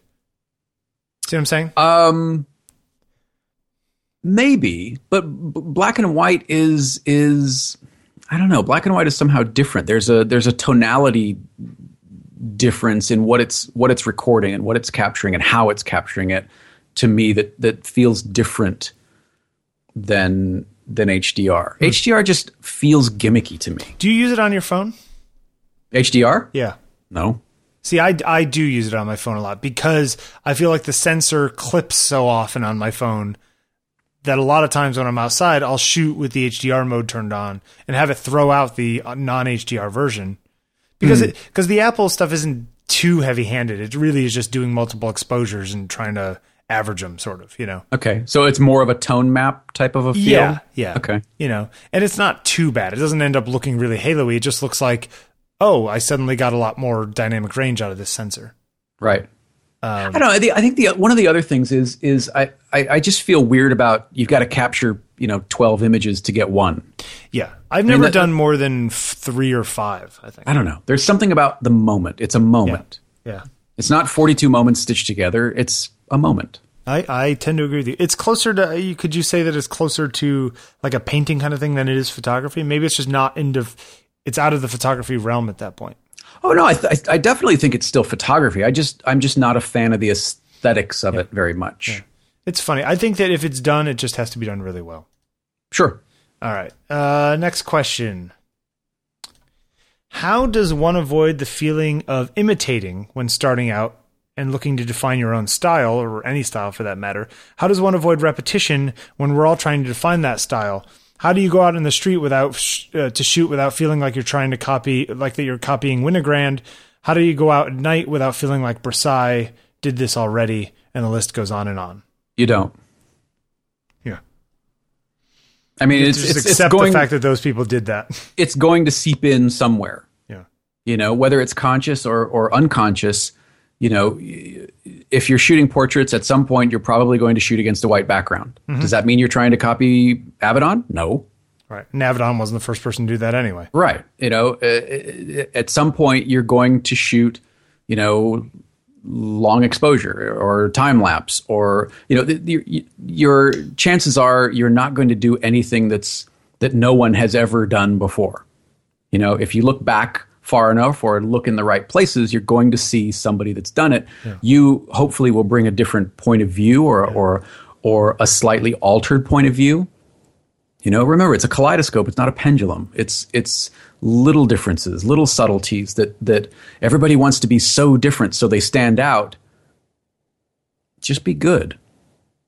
Okay. You know, do do do good work. And and if somebody wants to compare it to you or compare you to someone else, then you know, if it came from a space of of genuine exploration or genuine uh, intent to be true to you, and and other stuff seeps in, so what? I think repeating what other people have done when you're first starting out or, or, or experimenting is not only a natural thing to do, but almost a necessary thing to do. sure. Uh, you know, uh, when I was taking pictures towards the beginning, there are pictures that are knockoff technique wise of all kinds of photographers just because I wanted to figure out how they did it. You know, how did they get that look? Oh, they took it outside in the sunlight with a reflector. Okay, I'm going to go shoot this thing in the sunlight with a reflector and see if I can get it to look like that. Um, so I think that there are but that's a good thing because then you like learn a new technique and so maybe you take pictures like Winogrand, you take pictures like Brassaï, but maybe you end up somewhere between Winogrand and Brassaï, you know, in your style, and you have a little bit of both. I mean, you could claim all kinds of people whose work looks like mine that I'm stealing from, quote unquote, but you know, great artists steal, right? So it's it's not you're not imitate imitating is fine when you're starting out and i think it naturally develops into your own style as time goes on mm-hmm. i think that there's a limitation you're never going to perfectly imitate the person and in the difference between perfection and and reality that's sort of that's sort of the the the stone that gets cut away that's defining your style you know Sure. Yeah. I could see that. I don't know.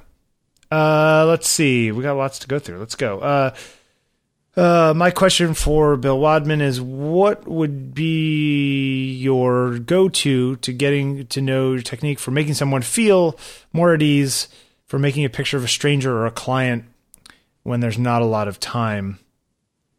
Uh, also, go to posing things. I know it's always different, but the poses I see in 365 portraits and other pro photographers just seem so at ease, and I feel like mine, even when I have time with somebody, feel completely contrived and uncomfortable. Well, um, I will tell you that I didn't do all that much posing, and I rarely do actually.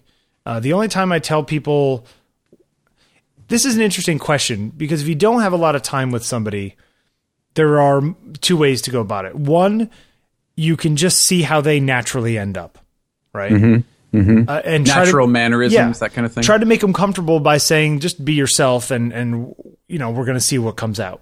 Now, some people that ends up being a really stiff, awkward picture because they're a stiff, awkward person.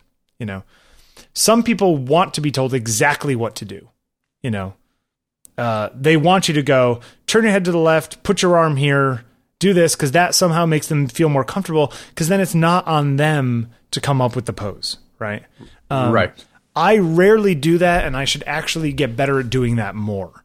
Um, I feel like that puts a little too much of me in the picture and less and whenever there's more of me there's less of the subject. So Okay. I I tend to try not to do that although I it's one of the things I need to work on actually. Um man it's it's all about the vibe you set up you know? You, I think you have to I think the pe- person sitting in front of you has to have confidence in you doing what you do. And I think a lot of that comes from being so comfortable with doing it that you don't even seem like any of the technical stuff the camera, the lights, the settings, the whatever it is. If you look like you're fiddling and thinking about it, that makes there's sort of a uh it's like it's like you know when you're saying dogs can't you can't you can't shake or they'll see you sweat and they'll know that you're weak you know that kind of thing right. it's kind of like that with subjects. Like you have to be supremely confident. You have to show no fear. Because if you show fear, then they're, you know, or show sort of weakness, then they're like, oh man, this guy doesn't know what he's doing either. And here I am sitting here and I don't know what I'm doing. And, you know, and the whole thing kind of crumbles. Um, so th- there's a confidence factor in there too. Uh, it makes people more comfortable. But, you know, most of the things, 365 portraits, those were all just those people, you know? I, I didn't tell them what to do all that much. But I generally took some time with m- most of them, except for Buzz Aldrin. I had like 15 seconds for that one. Um, And you were lucky to get it, Mister yeah. What do you think about that? Buzz Aldrin. No. Uh, yes. I think he's an American hero. da, da, da, da. Da, da, da. Uh, I- I don't really have a lot to compare that to. I don't have a lot of experience with with you know portraiture or. But did or- what I was saying make sense? Uh, for you, yeah, sure. Right. Well, that's the thing.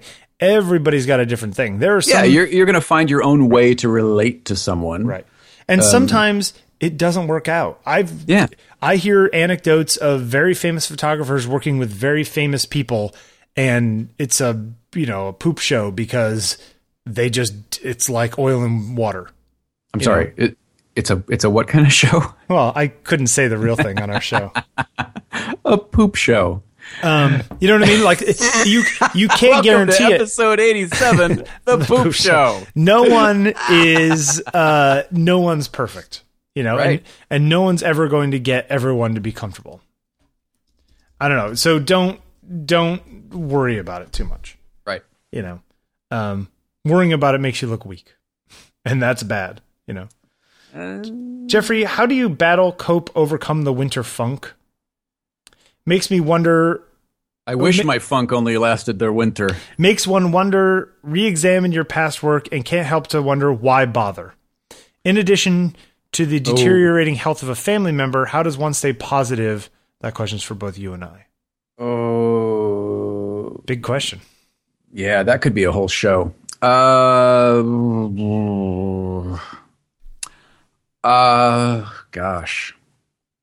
You know, I at any, uh, I mm, shit. I'm probably a six out of ten most of the time. Okay. And while I seldom go to a two, I also seldom go to an eight or a nine. Okay. I, I, I, I, I tend to hover around a six. Um, Hmm. And it's not just during the winter; it's all the time. Well, see, you, know? you have a different thing where your your winter is not a winter like we have here. Right. Your days don't get crazy short. Like it, the sun goes down at like three forty five right now. right. Um, I you know what I do exercise now. Yeah. You know we, we get up at six a.m. on weekdays and go to the gym. Me for like a half an hour, and Conrad for like an hour and a half. So uh, that that really helps because it sort of sets your clock a little bit better and it gets your endorphins going. Um, so I think that I, I would, wouldn't have said this last year, but now I'd say that exercise is actually a really big one. Exercise is good. Um, Give give yourself work to do. yeah, I I tend to give myself little projects. Stay busy. Yeah, yeah. Especially you know like with the thing with with dad, and I mean you went through it with your dad. Yep. Uh, I couldn't get out of it. Right. I had I had to, you know, uh, I had to sort of bob along on that sea until I no longer had to bob along on that sea. There was nothing I could do to take myself out of it because it was there. He was there. right. You know, and the same thing happened with my mother. You know, uh, I But taking the pictures of your father and that kind of stuff helped. No. actually surprisingly yes. Right. So he wouldn't let me take photographs of him at there at the end when he was alive. But I did take uh, five photographs after he died. okay. I took one of each hand, one of each tattoo, and another one. Right. So I think that I think that um I mean in in this guy's question the whole why bother, you know, if you look at your stuff and say why bother, well uh, if that's how you feel, if you feel like there's no there's no way that you could ever get better, then you might as well just stop. But if but if you feel like there's a way to get better, but you look at it and say why bother, well sitting there and not making more stuff isn't going to make you any better, right? The only the only Right. way through is forward. Uh, mm, I don't agree with that Why? What do you say? Because forwards you, you sometimes have to go laterally or even backwards to get forward. Okay, but I'm just saying doing doing making more stuff is the only way to make better stuff. Yeah, yeah, yeah. being in motion. Right. Being in motion, sure. Uh, yeah. So And positive, positive's a really hard term for me to wrap my head around. you know, some people say that it's genetic. Well, if that's the case, then I should be a lot happier than I am because my mother was an absolute joy. Right. But your father's more like you? Uh, probably, Yeah. or I'm more like him. Yeah. Right. Yeah, that's it's it's a tough question, but I think that is a very very personal answer. Yeah, I mean, it, there's a I, I forget what the where I where I first heard it or read it, but there was a quote that that, that said, "I'm I'm I'm not happy, but I'm not unhappy about it," and that I I that really hits me. That's yeah. I'm, I mean, I'm not I'm not miserable, Yeah. but I'm also not ecstatic. See, when I'm depressed, I'm really upset about it. hmm So I'm I'm sort of a different angle than you. It's weird. hmm Uh, we'll t- we'll talk about that more. Yeah, that, this could time. be part of a bigger discussion. well, make a I, note I, of- I would enjoy that. Make yeah. a note of it for the next show or for the new year, and we'll. Uh, New. Year. Okay, let's, yeah. let's not let's not end the year on that. Uh, next question: When do airlines give senior citizens discount from California to New York City? ah, gee, who? Uh, this this, this has got to be from either Bailward or Clark. From Clark. Uh, Freddie, wise guy. Uh, I I hope I hope soon. I mean, we we were, we've talked about making that happen forever. Yeah. and. Uh, you know, would it would it be crazy to come January? I, I don't No. know. Flying into New York in. January, is are the worry? wings going to ice over? Are you stuff? kidding me? You're really that upset about it? I don't know. You're It's- you're crazy. probably. Get on a plane. Yeah. Okay. So, uh, it- It'll I actually wanted, be pretty cheap in January, probably. I, I, I, we'd like to do something, but but Bill refuses to talk to the people that he needs to talk to. We need So a date before we can do anything like that. Bill's dra- Hear that sound? That's me dragging my heels.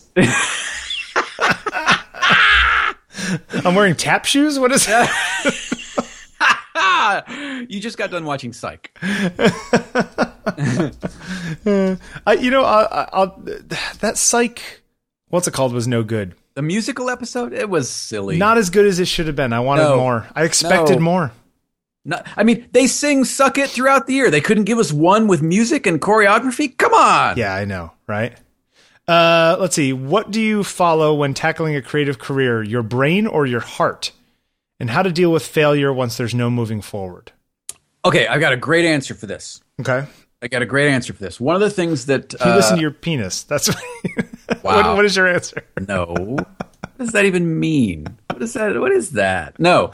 Uh, I I have I have been listening to uh, a a podcast called The Fizzle Show. Okay. And uh, uh, it's uh, Chase Reeves, uh, Cor- Corbett Barr, and I forget the other guy. Anyway, they they the, the site you can get to it either Fizzle Show or or uh, Sparkline is another one of the things. And one of the things that they that they talked about on on an episode of the podcast is is you have to have a CEO hat and you have to have a designer hat. And when you're wearing one, you don't get to do the work of the other. Okay. So when you're in CEO mode, you deal with CEO issues. You deal with with you know the, the sort of bigger picture issues of running your business. Um, and when you're in designer mode, that's when you get to be creative. And it's very hard for people to. So you're saying uh, people need to be schizophrenic? yeah, yeah. Seriously, I'm not. Uh, no, I I think you just it's it's it's all too often to let work spill over into other buckets. Okay. when you're working on one type of project, it's it's easy to become distracted and go, "Oh, I really need to work on. I, I forgot. I got to do this."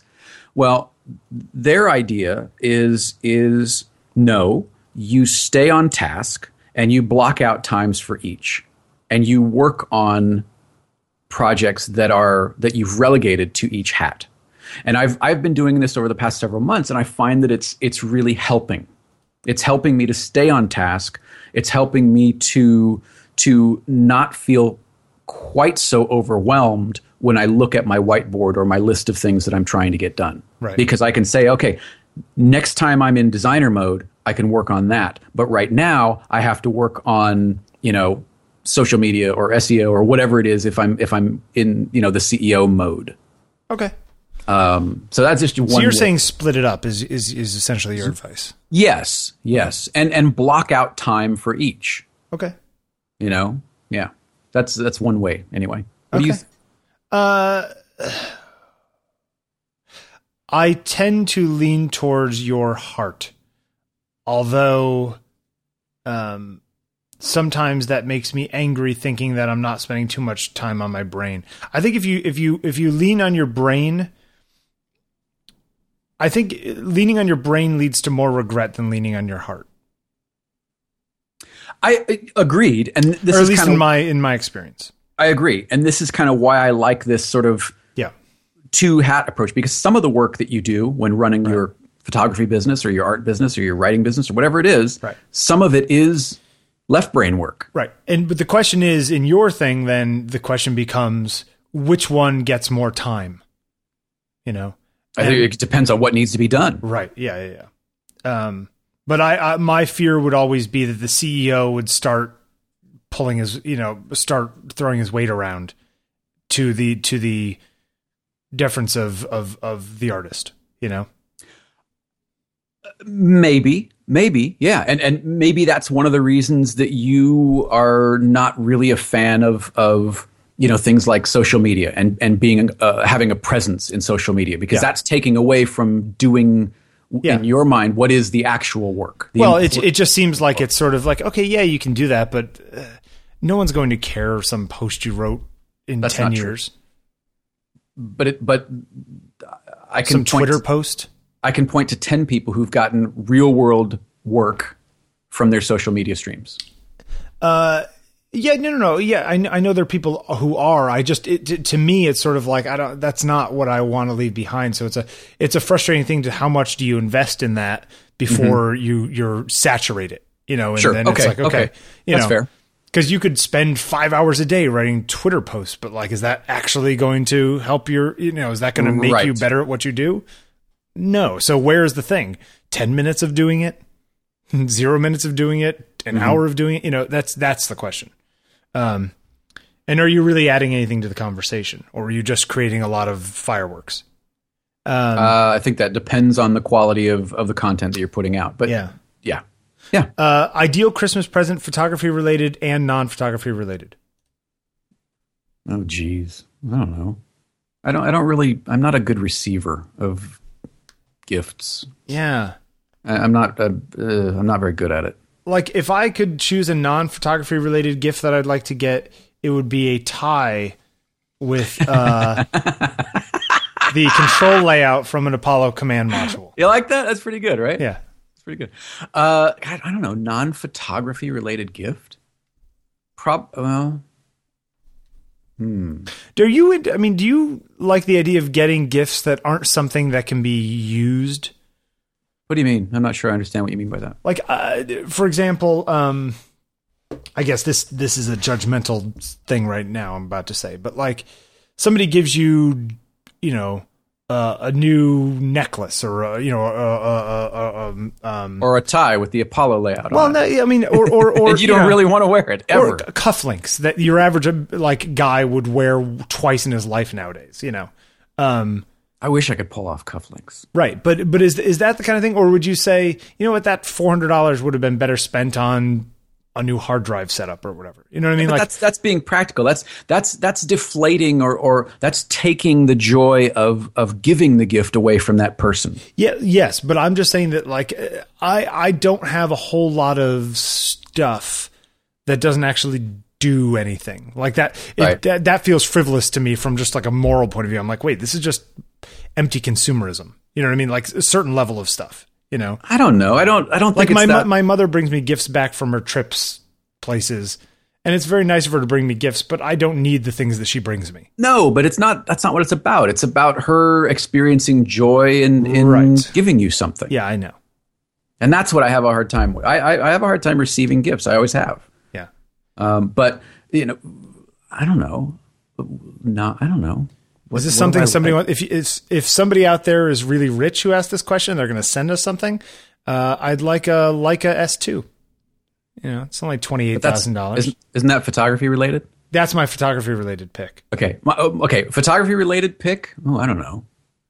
I'm kind of. I'm kind of.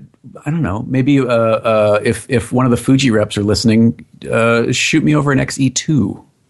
yeah you want that one I like it. It looks it looks cute. Or or uh, Panasonic GX7. yeah Uh, uh, Gary Gary loves that camera, and I, I I think it looks fantastic. One of the things I like about it is I'm I'm a left eye shooter, yeah so uh, though I do really like my X Pro, Yeah. my nose is always against the LCD.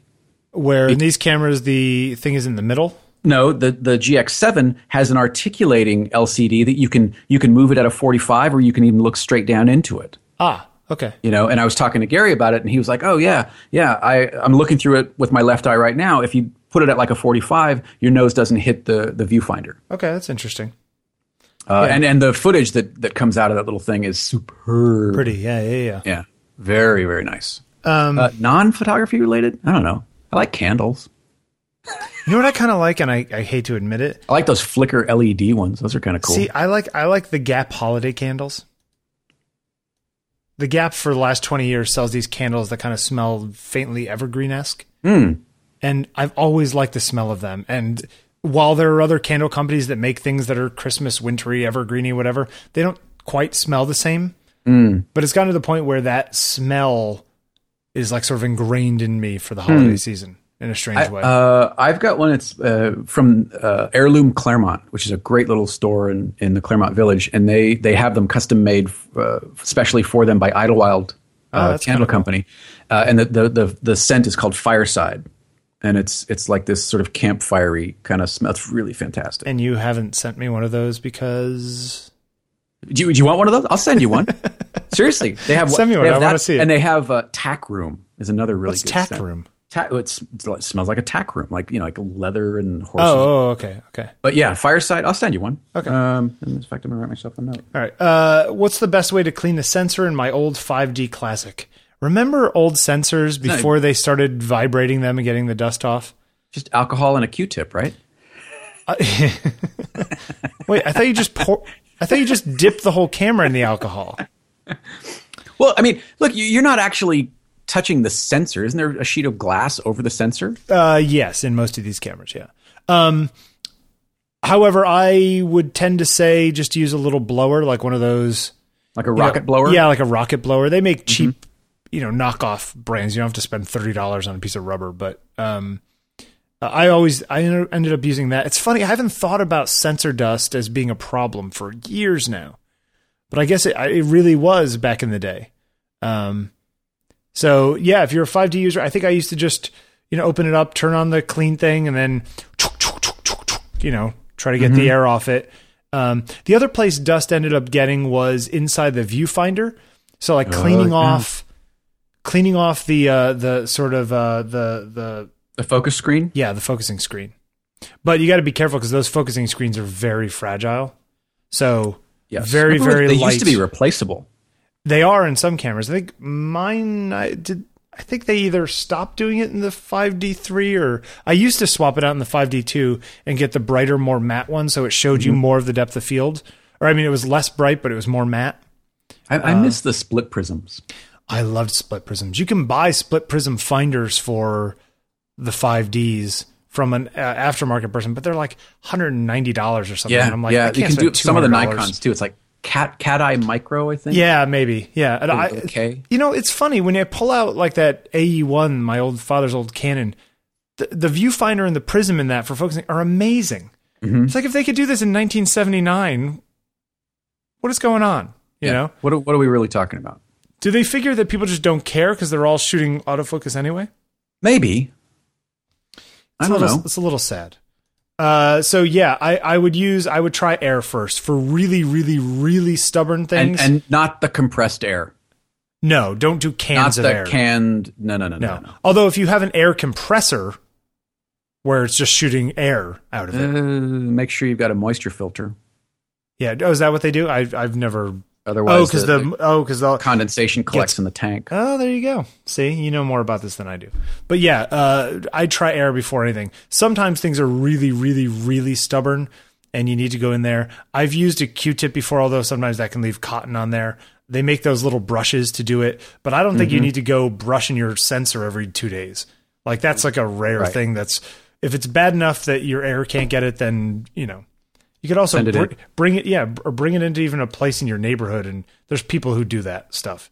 You know, they did that a lot at the PA or the PM. What is the show I went to? Photo Plus. Yeah, that's it. Mm-hmm. What they had like free Yeah, sensor cleaners. or Sony and Canon and all the people had people on site huh? cleaning cameras, like in these glass booths, so you could like watch them cleaning cameras. Wow. And you know what they were doing? They were just opening them up and going with air. Huh? That was like ninety percent of it, and then looking like they were like putting guns back together. You know.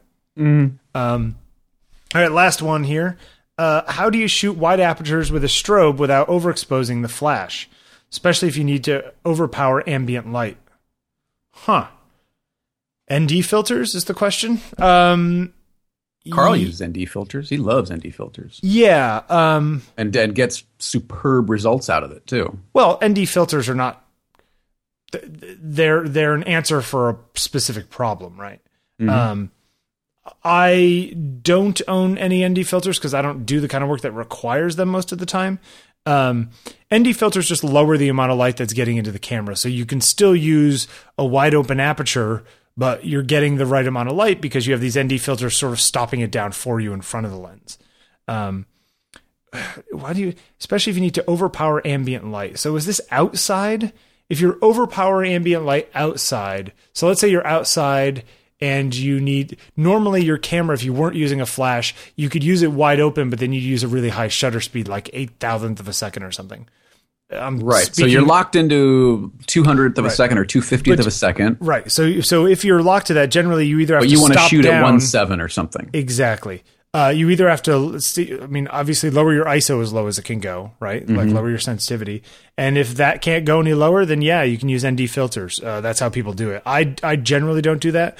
Or, um, on, if know- you're, if you're using speed lights, you can also use high speed sync, which just sort of pulses the flash. It goes, brrrr, Mm-hmm, um, which lowers your output a lot on the flash, but usually is, is not a big thing. What were you going to say? Sorry. I was just uh, uh, some of the portraits that that uh, Joey L did in Africa. you know midday sun, bright sun, would use ND filters to pull down the background so he could shoot at at, at uh, higher or uh, lower aperture. Yeah, there you go. Um, I, What's, what's that one that Carl's got? It's like a ten stop ND filter. It's the what did he call it in Fashionscape? He's using it. You can't even see through it. It's so dark. yeah. And he was doing like two minute exposures at the at the the crashed uh, plane. Um, with, Uh, with the big- girl or without the girl? I haven't watched. No, without the yet. girl. Big, big something. I can't remember the name of it To now. what but, end? Uh, because it it allowed him to uh, catch the movement of the clouds Ah, okay. against the There you go. horizon. Okay, so yeah, for for landscapey people and that kind of stuff, they use that to to really knock down the light. Yeah, but he uses ND grads a lot, and Yep. and he'll use you know one stop or two stops to to drop the background down and then fill it in with with flash, and it looks beautiful. Sure. Yep. There's there's yeah, all tricks to doing that. Um, and you know, there are very specific times. The other thing you could do is get like a even a circular polarizer will probably lose you about a stop of light if it's you know all the way like full power. So sometimes in a pinch, if you have one of those, that'll you know save you a stop. So if you were at 500th of a second, it'll get you down to 250th of a second. Right. Which usually gets you within sync. And then for medium format cameras and some of the new modern little cameras actually can sync really fast because they don't have a real shutter; they have an electronic shutter. So they can actually, uh, or or like in the case of some of those Fuji's, like the X100 I had, uh, you know, have the shutter in the lens, so they don't have a focal plane shutter. So uh, you can sync to like eight hundredth of a second or a thousandth of a second. So you get another two stops there. Um, th- there's no real answer. There's a number of ways to do it, but yes, people do use ND filters to pull down the light. Uh, it's just not something I tend to do. Um, I think that's the end of the Q and A. That was fun. Some like good Q&As. ones. Yeah, there's some good ones in there. Who's our photographer of the week? Uh, photographer of the week. Is this a Christmas is- present to everybody? And I don't know. Uh, it's it's uh, Miss Aniela, Okay. who is uh, uh, um, a UK photographer. She kind of first gained prominence doing uh, self portraits on Flickr, Okay. and and they just kept getting more and more interesting and more and more elaborate and more and more conceptual. Uh, and and now she is uh, doing some really fantastic uh, fashion and fine artwork. Um, kind of this new crop of part, part of the, this new crop of, of photographers like Kirsty Mitchell is another one who they do these very sort of elaborate, dreamy yeah. uh, portraiture sessions and fashion sessions, and and I, I love this type of work when it's done well. Yeah, And, you know what? There's it seems like there's a lot of like Russian photographers who do stuff like this. You ever notice that? uh, kind of yeah Yeah. Yeah. This is 500 pixels, you'll find a lot. Yeah. Uh, but her her uh, her stuff kind of a lot of it borders on the surreal, or maybe even enters the surreal, really. Um, and and she's she's bringing this sort of dreamy, kind of heavily composited, uh, super creative work to mainstream products. I mean, she's she's doing work for HTC and and you know Nikon and and, Right, and all this. Um, but I, I love seeing this kind of stuff, and I love seeing the progression of of her skills improve uh, both in concept and execution. I think that I like her um, personal work more than I like her commercial work. It's, Okay. it's like it's almost like when she has more freedom to do whatever she wants, they're Mm-hmm. more successful. Uh, oh, there's some weird ones in here. Like the ones that are some of these nudes that are like body parts all photoshopped into each other, so it's just like you know a person's hip connected to the butt, connected to Mm-hmm, the face. Those are freaky. Yeah, weird, right? Yeah, and like the there's ones with geese with like Yeah, human yeah. heads. And those, I, I believe that those are all her. Well, then she has a very nice body too. Um, but yeah, I, I really like the stuff that she's doing. Yeah. Um, you know, a lot of work in abandoned spaces, a lot of work compositing um, pieces of, of artwork of famous paintings into uh, her figures and, and the dress work that she does. yep. Yeah, I, I, I really dig her stuff, and I think she's very talented and and interesting in how how she sort of launched her career doing self portraits Yep. and and just posting them, and they got more and more elaborate, and and more and more people sort of uh, found her and shared her, and and that just allowed the career to grow and allowed to uh, allowed her to grow as, as an artist as well. I thought I think that's fantastic. Yeah, it's very cool stuff. It's a good one. Oh, there's some freaky stuff in here, like bodies and like trash cans in the woods and stuff. and Right, like- right. That's some Yeah. dark stuff right there. There, there, there's you know there's there's high fashion, there's high concept, there's there's some lowbrow stuff, there's very simple setups. Yep, yep. Uh, I, I- think whatever type of photography you're into, you'll find something in here that that you can identify where she finds her locations. Where is she in UK? You said UK, yeah. weird. Yeah, there's some weird places. It's it's interesting. Sometimes she pulls from who was that photographer where it was all the landscapes with the naked person in them, like a single naked person, like really small. Oh, uh, gosh, I remember that. Um, We did it on the show. They were yeah, it was a single like they they were nude, but you had to kind of look, at a lot them. of them to Yeah. see where they are. Yeah, There's a I couple of them like that in here where it's like it's little naked her in this larger landscape. You know, it's like oh, Mm-hmm. I see. Uh, she also likes sort of the double exposure kind of looking stuff Right. where you're masking. You, you know, a lot of those almost feel like talk going back to the Photoshop conversation, just playing with uh, blending modes. Mm-hmm, You know, so you're like lightening stuff over dark or you know whatever it is, and Yeah. sort of ways to to blend multiple exposures. she, she seems to have a very sort of uh, approachable style. She does workshops and videos and things like that, and and there's a lot to cover, but it seems to be a, a, a, cool environment in the way they're presented. Yeah, yeah, yeah. Interesting. Very cool. So yeah, Um, Miss Aniela. What? Uh, anything else we want to say before we wrap up for our Christmas holiday? Uh, no, wherever you are, I hope you have a great week. Uh, if you if you do celebrate Christmas, have a fantastic Christmas. If you don't, have a fantastic week. Yeah. Uh, where where do you, where do you want them to where do you want to send people? Uh, let's see. Uh, if you want the show notes for all the links we talked about, that would be 5by5.tv slash OTP slash 87. Um, if you can go to the Google Plus group, go over to Google Plus, search for On Taking Pictures. You can join the group, and one of us will accept you. It's sort of a request and accept, but we accept everybody. We just try to keep it uh, a little bit culled down. Um, and uh, if you want to find us, I am at Bill Wadman on Twitter. You're at Jeffery Saddoris, E R Y S uh, A D D O R I S.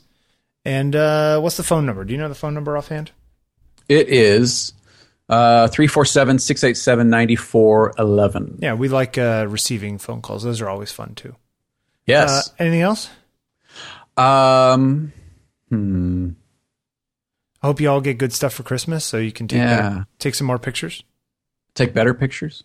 you Yeah, see what you, don't- did? You don't need you don't need stuff to take better pictures, Jeffery. I you know, I'm I'm I got to say I'm very excited to go uh, to go shoot some film on this on this 35. And I'm excited to take my little Sony thing out today. Yeah. I'm gonna take pictures of Vermeers. Nice. Actually, I don't think they're going to let me do that. Really? Uh, I'd be very surprised if if they Even without flash? What do they think you're going to do? Sell them? hey, at the at the uh, Borghese Gallery, you couldn't even carry your phone in with you. You had to check your phone. What? You You, could check- even take it in the museum with you. Right, you had to check yourself before you wrecked yourself. Oh, there it is. Interesting, right? You're you're pretty hip. Hey, you know what's kind of cool? Uh, just one last thing. The Sony, I just plugged it in, and the RAW files that it takes uh, when you do Square RAW, it actually oh, actually it gives you a full RAW file. The preview is is cropped to Square, but it actually is the full RAW file. Does it do in-camera DNG? Uh, no, it does these ARW files, which I'm assuming is some Sony RAW file. I you know I thought more Alpha cameras, RAW is that what ARW maybe is? yeah. I thought more cameras would do in-camera DNG by now. I think everyone should do in camera DNG personally, but you know, yeah. we'll see in the new year. I think Leica is the only person who does. Maybe Pentax. Yeah, I'm not sure. Yeah. Um. All right. We'll see y'all next week. And, yeah, we'll uh, see you. Uh, w- uh, let's see. What's the next show? Is the next show the 31st? It'll be It the is. thirty first. Yeah. Wow. All right. New Year's Eve. Yeah. Right Exciting. on. All right. All right. Have a good week. Thank you for listening, everyone, and uh, uh, happy holidays. Merry Christmas.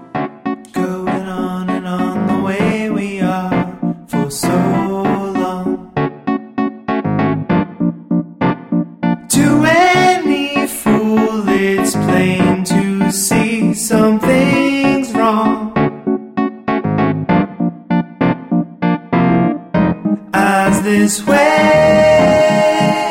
Say what you wanna say,